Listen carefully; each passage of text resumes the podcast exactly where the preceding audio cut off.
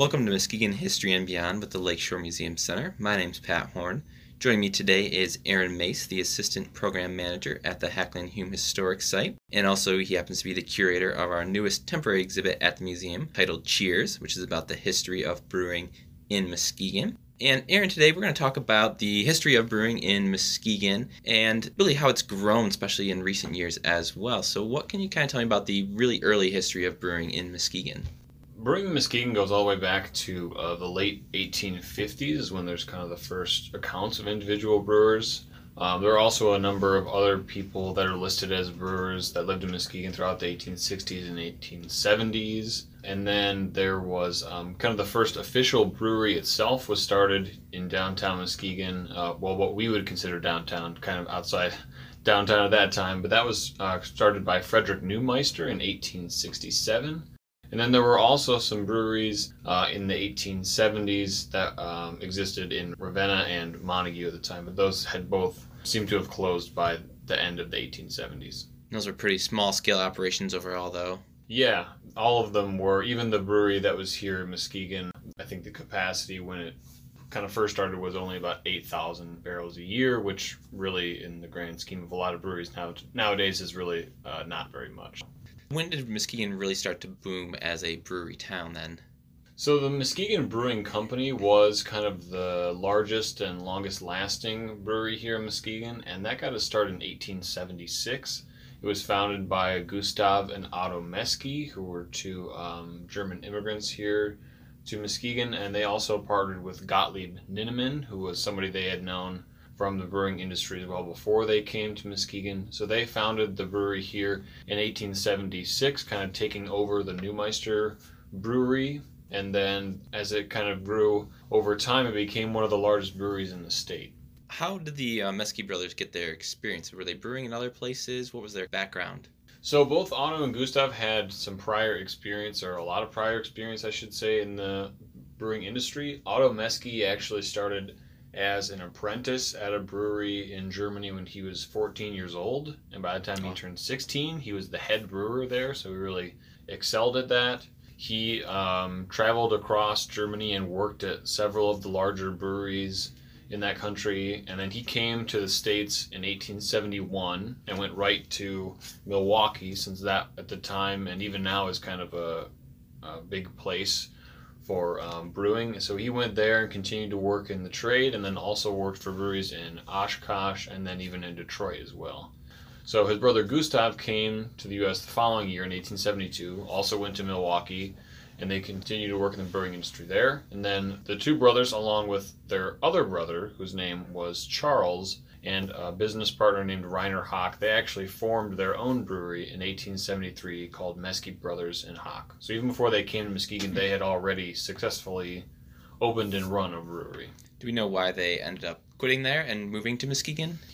Not specifically. I think that maybe they just wanted to kind of venture out on their own, but I've never been able to find any particular reason why they decided to close up shop there and come to Muskegon. I guess at that time Muskegon was really starting to grow as a lumbering town, so maybe they just thought it would be a bigger audience for their beers. Yeah, I think that's a, a probably a good point. There was already the existing brewery. It was probably a, a good market, not really a lot of competition in this area.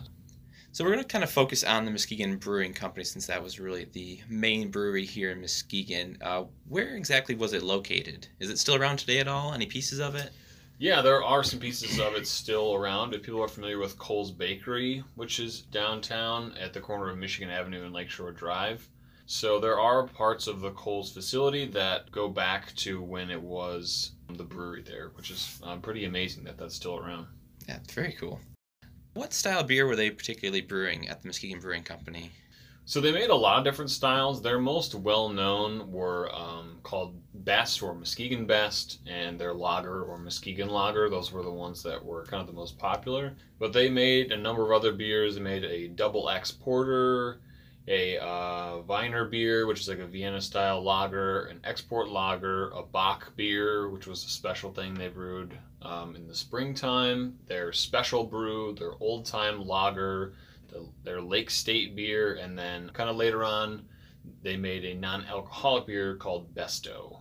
Was this beer primarily consumed here in Muskegon, or did they end up distributing their beer throughout the area? Yeah, so Muskegon was their biggest market by far, but they did have a pretty wide reach all across the state of Michigan. They had storage facilities in Cadillac, in Owasso, and Kalamazoo, and they also had agents in different cities that would sell their beer for them, and they actually owned a lot of saloons and bars in different cities that they would rent out to people to run and then sell their beer on the premises. So they're kind of making money both ways. ways. Yeah, yeah, that's smart.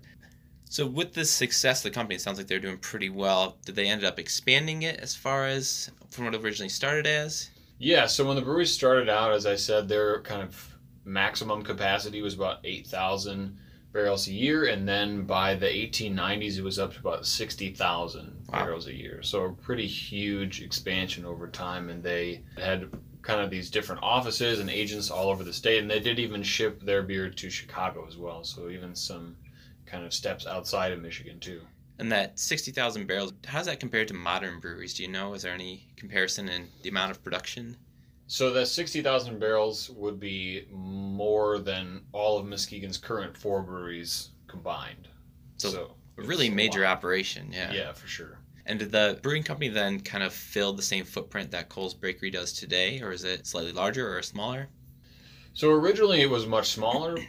As they grew over time, they added more ice houses, new malt house, um, you know, different kind of components to make more and more beer as their company grew. So um, Kohl's today is about the same size as when it stopped being a brewery in the nineteen fifties. So yeah, pretty large operation. Uh, for most breweries, Prohibition was a big deal for them. What happened to Muskegon Brewing Company during Prohibition?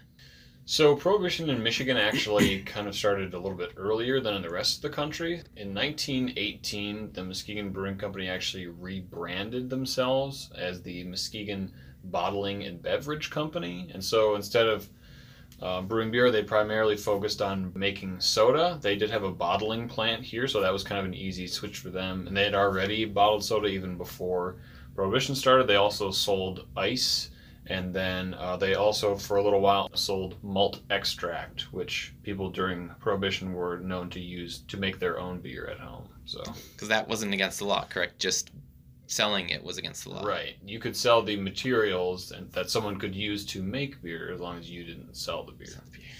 Kind of a little loophole I discovered there. Very yeah. nice, yeah. Now, Aaron, you mentioned they were selling ice. How exactly did they get the ice? How did they make it? Because we're talking nineteen twenty or so. So uh, originally the brewery would have had ice houses on their property, and they would have had ice that was cut out of presumably Muskegon Lake or Lake Michigan, which they would have kept there and insulated with sawdust.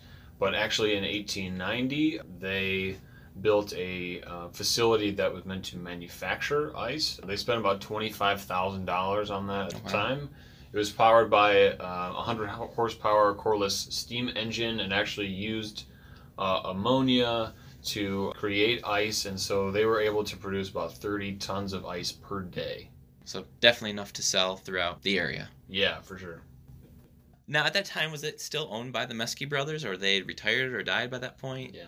So it was still owned by the Meskes, actually all through Prohibition. Gottlieb Ninnemann, who was their partner at first, did retire in eighteen ninety-five. So after he left, the Meskes kind of took over entirely.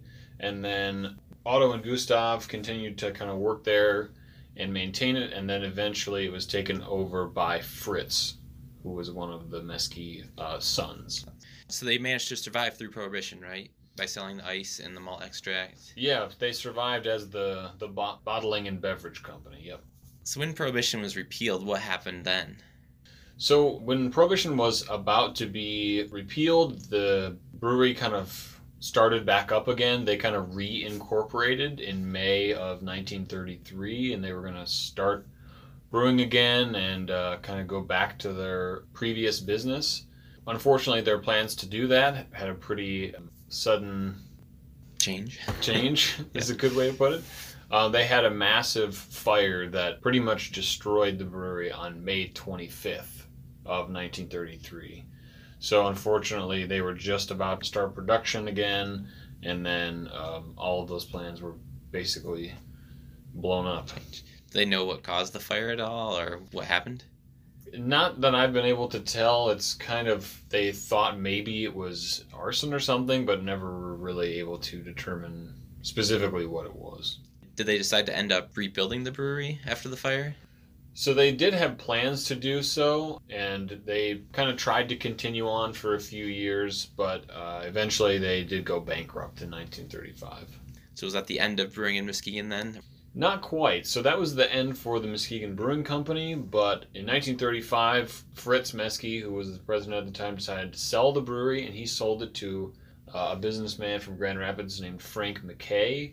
And uh, Frank McKay took the Muskegon Brewery here, and then took the Grand Rapids Brewing Company name, which had been a brewery in Grand Rapids prior to Prohibition, and kind of combined them together. So he opened the Grand Rapids Brewing Company here in Muskegon in the same facility as what was the Muskegon Brewing Company. What happened to the Grand Rapids Brewing Company then? Because they're not around anymore, at least here in Muskegon. Right, so the Grand Rapids Brewing Company operated here from about nineteen thirty-five until nineteen forty-six, and then they got bought out by Goebel, which was one of the larger breweries that was based in Detroit. Was it Goebel who was um, brewing Guinness here? Is that correct? Yeah. Mm-hmm. So Goebel um, brewed special kinds of Guinness here that they had kind of a, a license from Guinness to make. So they were only made for um, a two-year period from nineteen fifty-four to nineteen fifty-six. They were considered to be pretty good beers, but just didn't really have the ability to compete with all of the kind of American domestics that they were up against, and so that's why they weren't made for a very long time. And that was pretty unique to have that license to brew Guinness, correct? Yeah, that was something that really hadn't been done much outside of Ireland at that point in time, so that was um, definitely kind of an unusual thing to have happen in Muskegon. And then what happened with Goebel's then brewing here in Muskegon? So Goebel had the brewery here from nineteen forty-six to nineteen fifty-seven, uh, but then Goebel themselves had kind of a, a slowdown in business, and then they decided to shut down the Muskegon plant here in September of nineteen fifty-seven. And then from nineteen fifty-seven, there's kind of a, is it a dead point then basically of brewing here in Muskegon, or was there anyone else after that that we know of? So other than people that were maybe home brewing or things like that, there was no real brewing company or brewing business here until twenty thirteen. Pretty long gap there. Yeah. So what kind of brought that revitalization of brewing in Muskegon? So in Muskegon, the first brewery to kind of open up again officially was Unruly Brewing Company in downtown Muskegon, and that was, like I said, in twenty thirteen. And so um, after that, you've had Pigeon Hill and Fetch Brewing up in Whitehall, and then Rake Beer Project just this year, so it's kind of continuing to grow. Seems like Muskegon's a good market for it then. Yeah, I think so. People really enjoy the tap rooms downtown, and they've added a lot of activity for people to, to check out. Now, is there still a legacy from the Muskegon Brewing Company here in Muskegon? Is it still remembered? Yeah, there are quite a few people that do collect artifacts from the Muskegon Brewing Company. Uh, we have a number of items in our museum's collection. There are also some individual collectors, um, and so a lot of people uh, still are familiar with the Muskegon Brewing Company. They've heard of it, or they know it existed, but just don't know a lot about it. Now, do we know, I mean, speaking of the modern breweries and the Muskegon Brewing Company, is beer brewed today in the similar way that it was um, when the brewery first opened up in Muskegon? Is it a pretty similar process?